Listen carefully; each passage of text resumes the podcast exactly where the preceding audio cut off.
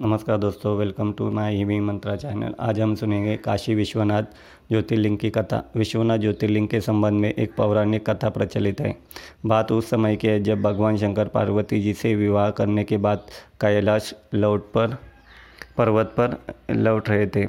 परंतु पार्वती जी को यह बात आखिर करती थी। विवाह के बाद भी उन्हें अपने पिता के घर में ही रहना पड़े।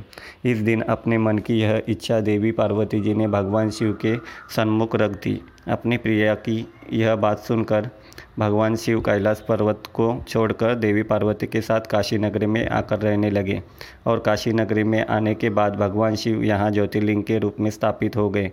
तभी से काशी नगरी में विश्वनाथ ज्योतिर्लिंग ही भगवान शिव का निवास स्थान बन गया है। Thank you.